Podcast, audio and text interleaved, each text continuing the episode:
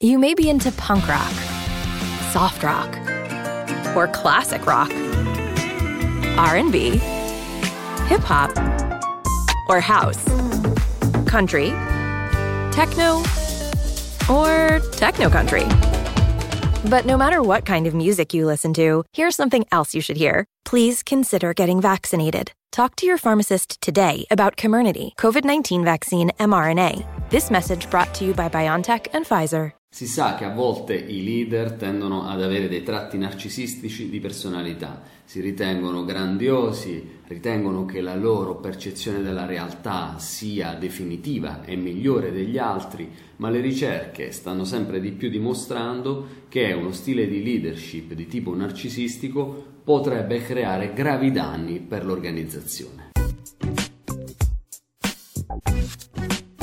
Questo perché l'eccesso di sicurezza dei leader che devono prendere delle decisioni importanti per l'azienda può portare a dei gravi disastri nella misura in cui questo narcisismo non viene in qualche modo mitigato da un'analisi più corretta della realtà.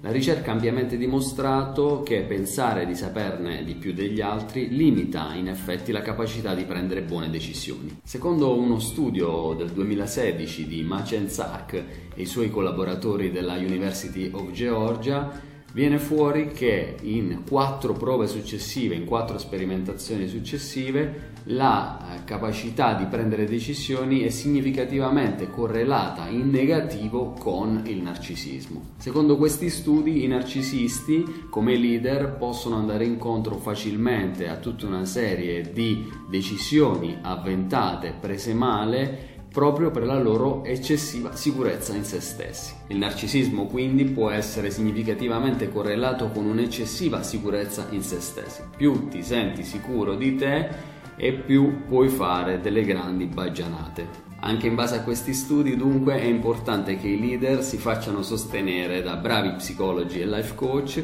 e vadano a smussare quei loro tratti di personalità narcisistica laddove ci sono che sopra determinate soglie vanno a discapito di se stessi e dell'organizzazione. Un pizzico di narcisismo, un po' di sicurezza in se stessi sono sicuramente eh, alcune delle competenze e delle caratteristiche di un buon leader, ma sopra una determinata soglia possono diventare dei boomerang. Ecco dunque che un processo di affiancamento alla leadership può essere la soluzione vincente per aiutarti a tirar fuori il leader che è in te e a organizzare tutta la tua personalità e tutte le tue competenze in maniera funzionale agli obiettivi prefissati. E tu cosa ne pensi? Quanto un buon leader deve essere narcisista? Quanto deve credere in se stesso e fino a che punto? Parliamone insieme, scrivi quello che pensi qui nei commenti e facciamo una bella carrellata per capire meglio come possiamo diventare dei leader migliori. Ricordati anche di iscriverti al canale YouTube Psicologia e Vita, metti il tuo like alla pagina Facebook Roberto Ausilio, seguimi anche su Instagram e iscriviti a PsyLife, la community per gli approfondimenti. Ciao, buona vita! And now it's Geico's Motorcycle Rules of the Road. Before you ride, make sure your mirrors are clean and adjusted properly. And if you're going on a group ride, make sure the lead biker knows where they're going.